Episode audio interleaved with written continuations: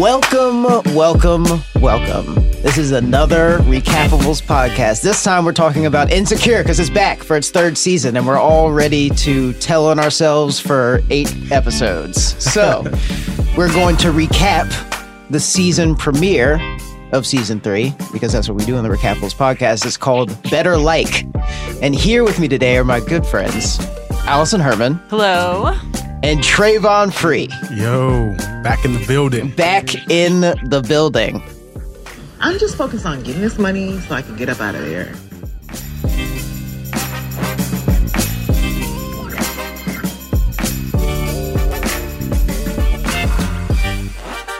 In this episode, Issa and Molly are basically trying to become better versions of themselves as they do always. They're on some no better, do better Know shit. better, do better shit, as it were. Glowing up.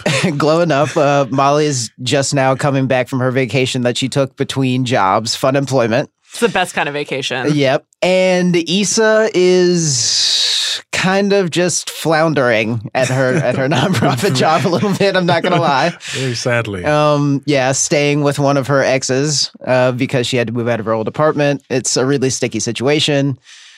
Yeah, I guess we should get directly into it. As you know, on this podcast, we give out awards, and the first award we're going to award today is Worst Decision.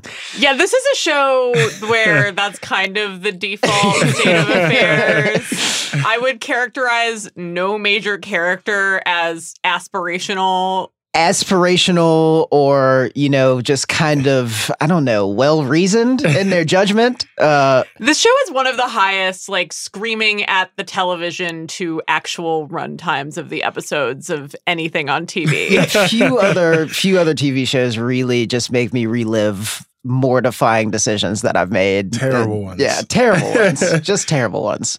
But Allison, you want to go first? Sure. Well, you mentioned that Issa is floundering at her nonprofit jo- job. Uh, you may recall last season, if we can do some extra recapping, Mhm. she uh, basically ended up running a racially segregated after school program and didn't talk to her boss about that. You know what? I didn't actually think about the logo until like she was doing the check-in calls for the schools that they partner up with. And they're like, "Yeah, your logo is racist." And then I've like paused it and I looked at the logo and it's just like a white man white man. holding three black children. black children. Yeah, it's just not a great situation. So when that happened, her boss was understandably very upset and confined her to working at her desk as opposed to in the field with kids, which is like the reason why Issa wanted to do this job and is kind of the only redeeming aspect of her awful white racist coworkers. Mhm.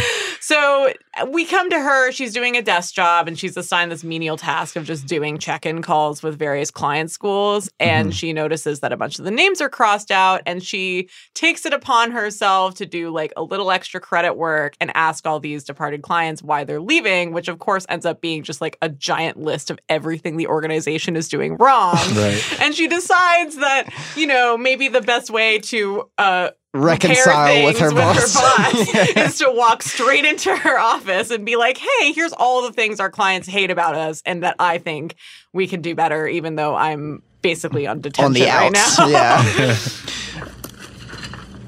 And I'm not trying to rock the boat, but I thought this was something that you'd want to know. And where did you get this information? I was hearing a lot of criticism during our follow up calls, and since our list of canceled partnerships seemed pretty high, I thought it might be helpful to call those schools. No, Issa, it's not helpful. If I wanted you to speak on our behalf, I would have left you out in the field. You keep overstepping your bounds. Yeah, I'd have to say that probably after causing a really huge debacle and possibly a lawsuit for the company would probably not be the best time to go in and tell your boss about here's everything that you're fucking up. So the boss like dresses her down, and I was legitimately shocked that did not end in like a "you're fired, pack up your things." Yeah, it felt Yeah. that way, right? Like I thought that was like, oh, they're gonna fire her from her job, and then she's gonna be in an even worse situation than she's been in the first five minutes of this episode. Oh man. Trayvon, what is your award for worst decision? I'm gonna give it to man. I'm gonna give it to Issa for moving in with Daniel. like, I mean, it's not great. really not It's- great. It's Not like great. it's the season, it's the story they've set up. But I mean, come on, when you when you break it down into real situations and you look at what they went through Mhm. in the last season, and you're like, that's the dude you decided to move in with. You in don't with. have any more friends. Like- you can't, like, like, press to think about it. You there can't ain't think of anyone else. nobody. You can. Yeah, like Kelly been- doesn't have some space on her couch Right, that accountant like, money. What is like? What is uh Amanda Seales' character doing? Like she's married with a house, right? I'm sure. Like, I think she's a baby on the way. Slash, I definitely wouldn't want to stay with that character, but but at least the temptation's not there. I mean, Yeah. like to me, like seeing her move it, like I would have rather her tried to move in with that dude who lived underneath her that she slept with. Oh man. like just to get her out of any type of potential like craziness with Daniel. Obviously, it's the best story choice. Also, But, I mean, like- like, you gotta if you're if you are you know moving out of the apartment that you shared with your you know like partner of a handful of years, the most years that you've lived with anyone, Right. you know, like up to that point, you kind of got to leave the whole apartment complex though. Yeah, that's true. You gotta, you gotta. She get had a to clean slate. leave, but where should she have gone? The I Dunes think is is such the a big part of the show too. The Dunes is a huge part of the show. But I will um, say they did like it allowed for an absolutely incredible opening scene slash fake out that I've really appreciated. It was great. I know exactly. I thought the same thing. It worked on me too.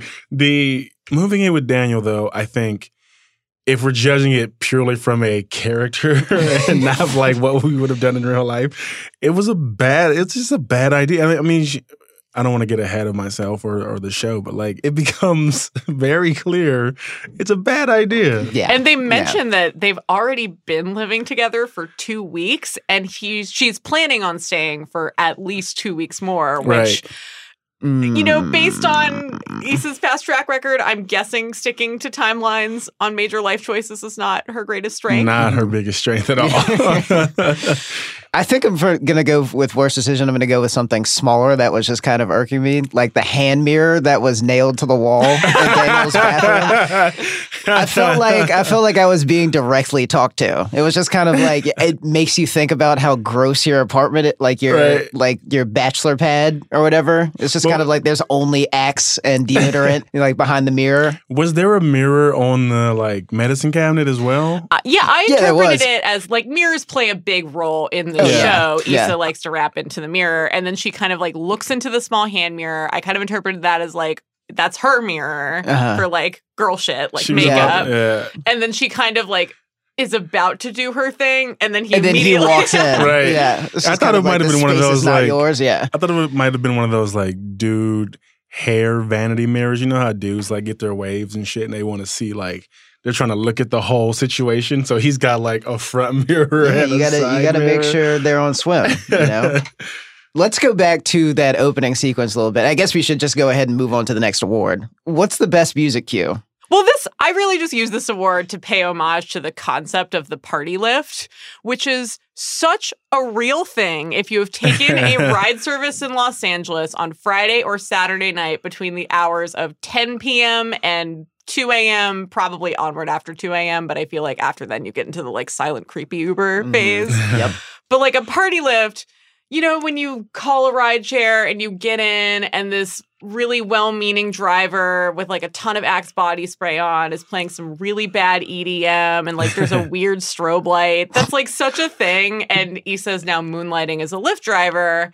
And her choice of soundtrack for part of the party lift that we see is Cardi B's Bickenhead Mhm. which I thought was just such a great like it's a top 40 unlike a lot of the music cues in the show it's like a diegetic cue like you can just hear it playing on the car radio but it's not like quite as all encompassing Hey, thanks. About how long it's gonna take?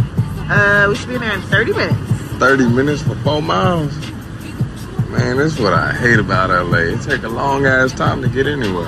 Oh, we don't. LA bash from the party live.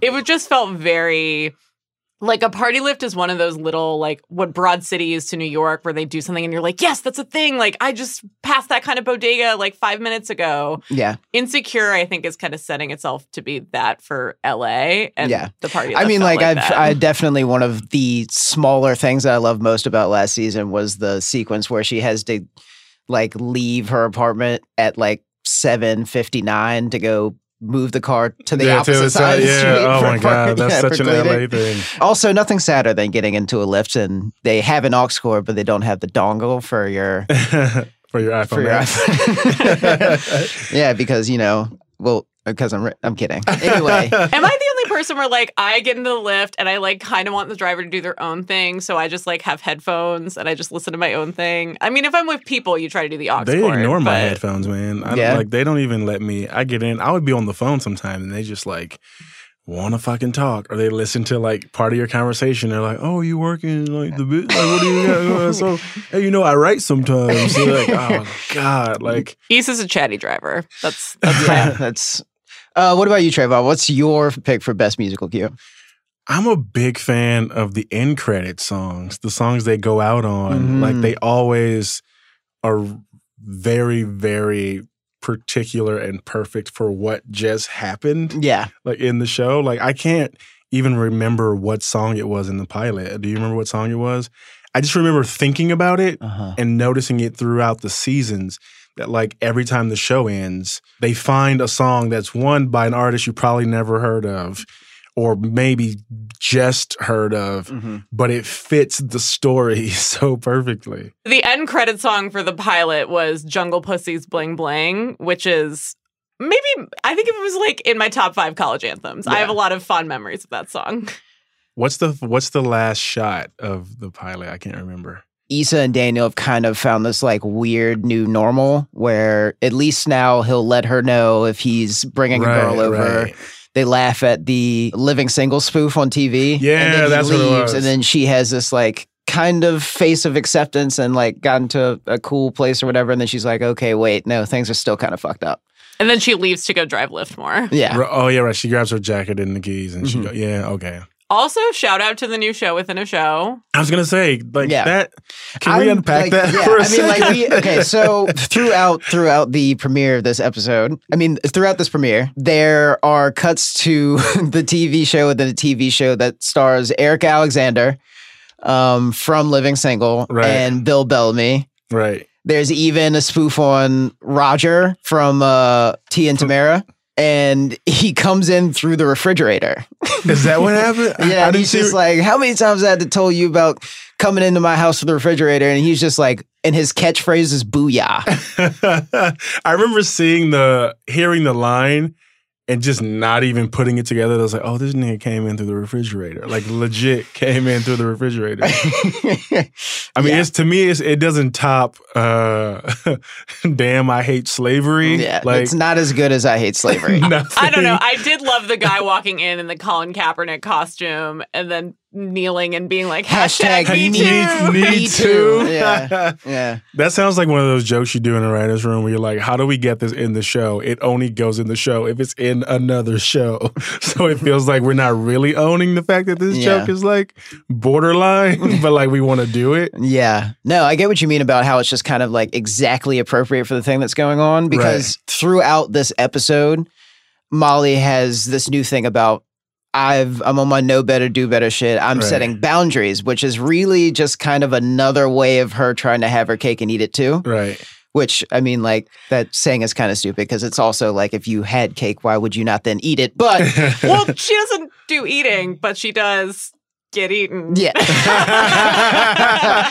Which means my my wow. I mean- Look, it okay, had to be said. My, yeah. also, my honorable mention for best music cue is Valee's Womp Womp is playing Yeah, while wow. Dro is eating her out in her kitchen next to an empty bottle of of Hennessy. Hennessy. Yeah. Um, my favorite music cue is the one when she is in the nail salon. Uh, getting a pedicure. And like right before it, it's just kind of like there's "Icy Girl" by Saweetie is playing, which is basically this freestyle over uh, "Khia's my neck, my back," and it's just Yeah, kind of yeah, like you know this is boss shit, cool, cool, cool, and then the phone rings and it's Dro, and this is like her chance to be like, hey, boundaries, like I'm not coming with you to El Cholos, right. and then she's just like, mm, okay. And then right after that is a queued up Childish Major song where the hook is like, you don't know nothing, you don't know nothing. I will say I would gently push back on.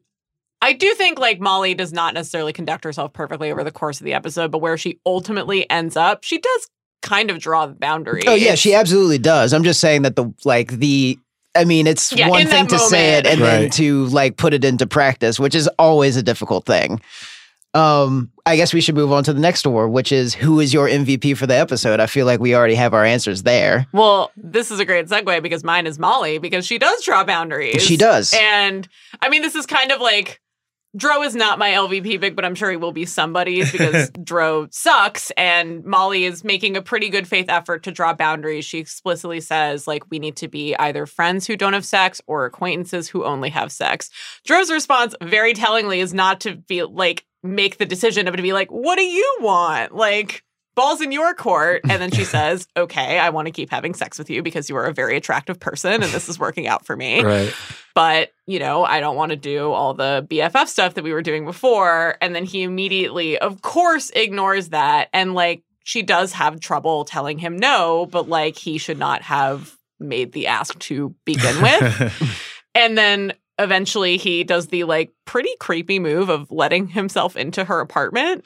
Yeah, And that then- was not great. And then she Yeah. makes the very reasonable point of being like, hey, can I have my key back? And he's like, why? And she's like, it's my key, as in, I don't Right. need to give you a reason to like no longer have free entry to my apartment. That's Right. already a privilege. Yeah.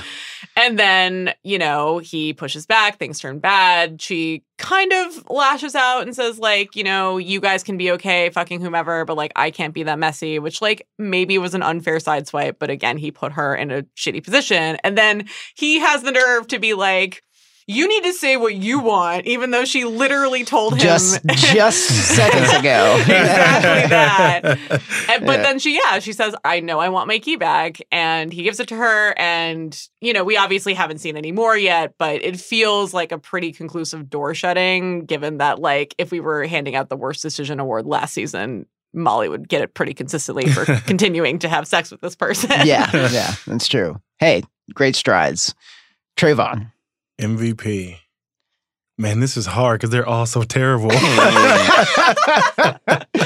Uh, they're all. I'm like trying to pick like the skinniest kid at fat camp right now. Like this is. I just did a literal spit take for the listeners. I was taking this opportunity to take a sip of water. oh man, you know what? If when I think about all the decisions everybody made in this episode, part of me wants to say Daniel. I mean, I think from a Mm. story perspective, like we should probably talk about the fact that Lawrence isn't on the show anymore and Yeah. Daniel has kind of taken the place as like the third lead who's a dude, but we this is like the first time we basically meet his family, see his Right, career, right. all that stuff. Yeah, I feel like of all the bads, his bad to me is the most justifiable in the sense of like you were saying, like Molly is in this space of like, I want boundaries, but I'm weak for the D. Like she has her like she like is doing this thing, and Issa's just like in the toilet, just like everything's going wrong. And I feel like you want to be like mad at him for having sex with all these girls, like while she's in the live in on the other Okay, side. that's of that is that is supremely messed up. By the way, oh, we should we should say I what's think- exactly exactly what is happening. After there is a big, beautiful overhead montage of like you know Baldwin Hills Right. Medical Center, um, Compton High Crenshaw School, High? School, Or no, yeah, Crenshaw- Crenshaw, Crenshaw. High School. I just love the scene was like yeah, and you know Ravyn Lenae's Sticky is playing in the background, and then cut in on uh it. Daniel's is going to work. deltoids just going to work. and, And some loud Issa, Yeah, exactly. like really, really loud noises while Issa is sleeping on the couch. but we, uh, but at first you think it's Issa. exactly. because like, you can't see her. You Exactly. only get an immedi- overhead shot of his back. You would immediately think like, oh man, he's going to work on Issa, and then you cut to her in the living room. You're like, oh. well, I mean, like, it, I don't know if I if I missed this, but wasn't it kind of like a weird fantasy sequence? And then because the nails that were on the hands were painted, and then they weren't. So oh, good eye. Right? yeah, they were. Yeah. oh, I thought it was like just multiple chicks. He was just like, Oh, it could be. It could be. I thought it was like him cycling through people while she was like. It could No, be. But either way, in any case, it was it's it's messed up to be doing that. I think the But even see, more here's the, messed here's, up. but see, here's my here's my counter argument, which is like, how messed up is it if you guys are both playing this like emotional chicken with each other, Very true. and you asked to come live in my apartment when you know, like when I tried to like do this thing with you, you were like, I don't want to do this. I'm not ready. And then I'm supposed to one, I would probably be doing this if you weren't here. Mhm. And I'm supposed to stop because you don't like because you're on the other side. Like, you know what I mean? Like I feel like it's definitely it's definitely like- one of those weird things where it's just kind of like when you come to live in a in a you know like large city and the people that you know become you know like you're cer- there's only so many people Right. but also you could have chosen somebody else. I just Well, think it's the most justifiably it's the most of the awful, it's the most justifiable awfuls. he has plausible deniability. Yeah, right. I think actually the even more messed up thing than just like sleeping with other women in front of her in the first place is when she like lightly confronts him about it, he like plays dumb. yeah, that was I was ugh, When she's yeah. like, Hey, did you know I was here last night? And he's like, Yeah, and gives her this look like, Uh, What's the yeah. problem? yeah, Which so, is why when she like says it outright, she's like, "Don't act like you don't know what you're doing. You're literally fucking other girls in front of me like we don't have history." Like his only response is literally to like nod and turn away and like tuck his yeah, tail between because it's his like legs. you like, yeah, we do have history and you decided to like literally live in it. yeah, like and i'm like it's it's what he's doing is bad but it's legal it's like one of those like terrible things you hear every day on twitter about Oh, something that's man. happening you're like you know what that's a terrible thing to do but it's not a crime Man, like bad, bad, bad, but legal. Right. Um, is is is you know like that? I think that that's probably the best description of that. Um, also bad but legal is taking two Capri Suns when they're available. Oh, you know, right. like Yeah, it's, it's, it's, open, the it's an lift. open option to you. Right. But, it's a um, party lift. Yeah, it's a party She said it was a party lift. She did say it was a party lift. I think my MVP is still Molly, even though like I've given her some stick about not being able to enforce the boundaries that she set. But I mean, like then again, who of who among us, honestly? Yeah, And if at you're the like end of it, best friend since childhood, who's Yeah. also really hot and you have great chemistry with, Exactly. like- right and he just kind of dips into Spanish occasionally. It's just like, okay, all right, fine. Um, but at the end of the at the end of the episode, like you did say, she did eventually, you know, she got her key back. So that Yeah. is my MVP. I don't think they ever really cleared up like how speaking of things that are legal but not a crime or legal terrible but not, a crime Terrible but not a crime. Are we sure that what he was doing was 100% kosher and under the terms of his marriage? I don't think the show is ever going to clear it up, but like Listen, With- if with- he answered the phone He- yeah, while he was to me, in yeah. bed with her, that was a big and then indicator he- and then he she goes, says i'm ch- still I'm with molly Yeah, I'm just Like, chilling at Molly's. but she's his friend. So that's like the thing that was always weird to me cuz I mean, I know people in open relationships. This specific kind of relationship would be out of bounds in like basically all of them. Being Really? like, "Hey, Yeah. honey." Well, like well, I mean, like thinking about the fact that they are, they have been best friends since childhood. That's like a different kind of. Yeah, there's also a difference between open relationship and polyamory, and basically carrying on like two intense emotional connections at the same time. To me, is like poly, but like open relationship is usually just like you can have sex with other people, but Right. like don't, let Don't it get, get too attached, emotional. right. Yeah. Mm.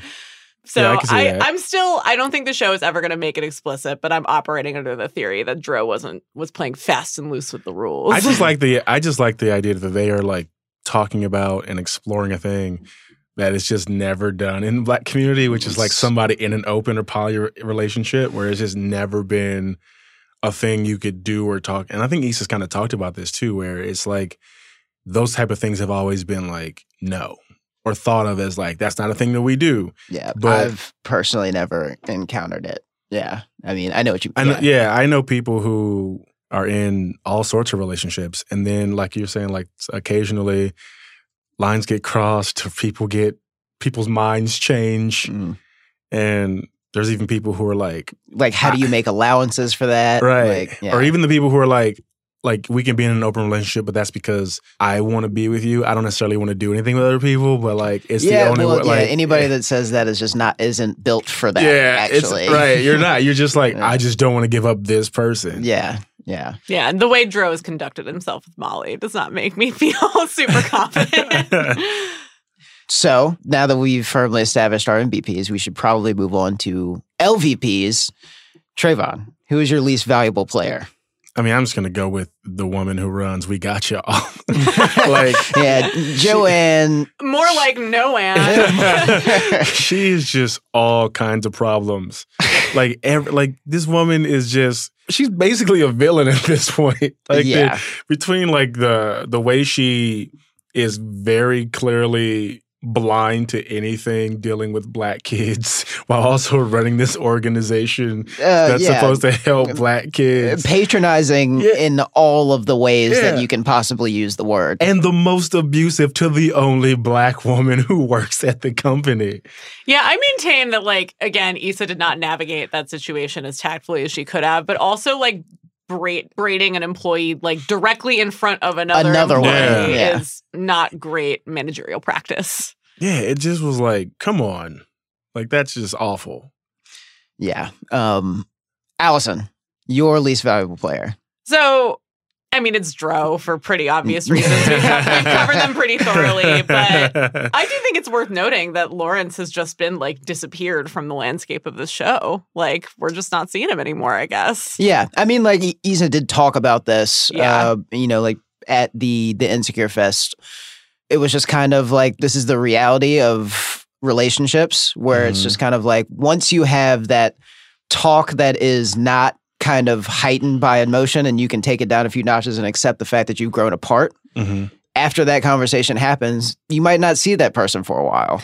I just think it's honestly like not great for Lawrence as a character, I guess, but for Insecure as a show, I really respect the commitment because most Yeah. showrunners don't either recognize that or like follow through on that recognition because it's easier to just keep a character that you know and the audience knows just around. And there's so many TV shows like I actually wrote a piece about this that'll be going up in the Ringer, but I think the most infamous example is probably Girls, where like there Mm. was a blow up fight in season three and in real life, you'd be like, okay, that's the end of the friendship. And then the show had to keep going for three more seasons Mhm. and had some good stuff. But like fundamentally, I feel like it didn't really make sense.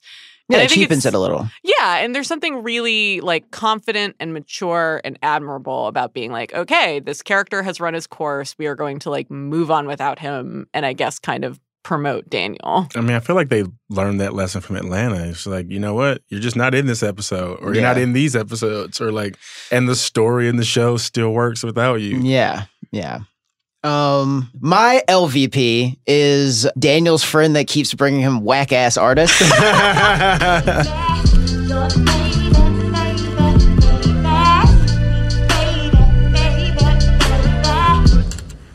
Where the fuck you find these people, bruh? No matter how she sounds, you can fix all that. Add some extra instruments. Focus on the lyrics. Okay. and then she comes out. Daniel has to has to find something nice to say, and then she's just like, "Yeah, I've never heard anything like that," you know, which is true. You're not lying. And then, and then she goes, "Oh, thank you. You know, I do be writing," and then goes back in the booth. It's so then good. no, but then when she goes back in the booth, she starts singing and she keeps moving like completely away, away from, from the the like, I don't want to compare the show to Atlanta too much. Different shows can be different shows while also having mostly black cast, but Mhm. like, it is great that there are two shows on television that have like very specific like recording artist music industry humor Yeah. because it's so rich. yeah, Like- it's so good. It's so good. All right, we should move on to our last award of uh, this episode, which is most clueless white person. Allison. as the white person in the room. I'll out. Allison. um I really love Frieda as a character. I think the show does a really good job of writing her as both like a little grating, a lot clueless, but also fundamentally like really well intentioned. Mhm. And last season ended with her getting promoted and Issa being like, I'm happy for you. But now she has to deal with the aftermath of that, which is like, Frieda's not quite her boss, but she's definitely like above her on the org chart, Mhm. which is a weird situation to navigate with your work friend. Mhm. And Frieda is not someone who can be trusted to navigate awkward situations not awkwardly. So I I alluded to this earlier, but Issa kind of oversteps her bounds by asking Frieda like have you talked to Joanne about when I can go back in the field? Right. It has been like two weeks since she was taken out. Seems a little soon. And Frieda's like, yeah, sh- you know, she's been really like stressed and negative lately. She has been so stressed and negative lately. It's like Okay, no, Anne. you know, I just started my new position and I don't feel comfortable rocking the boat right now. I just love like the way It took her forever to get to. I just got into this new position and I don't feel comfortable saying that, which is a thing that you should just lead with Right. instead of Yeah. wasting somebody's time. yeah, I just love that performance so much. It's such a great like. She's one of my favorite, sort of very niche supporting characters. My absolute favorite being Kelly, who we haven't seen yet, and I'm very upset about that. but until then, she's the she's definitely the most clueless white person in my book. Trayvon. I mean, I feel like I would have said the same person. Mm-hmm. I would- I mean, I think of yeah, I think Frieda is probably. I want to go with Joanne, but I feel like she's not so much clueless as she's just like Tyrannical. Yeah, Yeah. like just like The yeah, I think we're all in agreement that it's Yeah. Frieda. Yeah. Uh, I shout out to her J'adore quality T-shirt. That is elite. It's I think it's only rivaled by the feminist gangsta like university block letter T-shirt I saw on Sunset the other day. but yeah, I mean like she's it's, definitely picked up a futurist female shirt from Other Wild. Like, I have in fact literally seen that actress around the corner in Los Feliz. Oh, that's Oh, hilarious. man. All right. Well, that's all the awards that we have for this week. We will be back next week with more awards. I may not be hosting. I might be hosting. I have no idea. But in the meantime, thank you, Allison, for joining me. Thank you for having me. Thank you, Trayvon, for joining us. I hope to see you back again. Anytime, man. And this has been the Recapables Insecure Edition. We'll see you when we see you.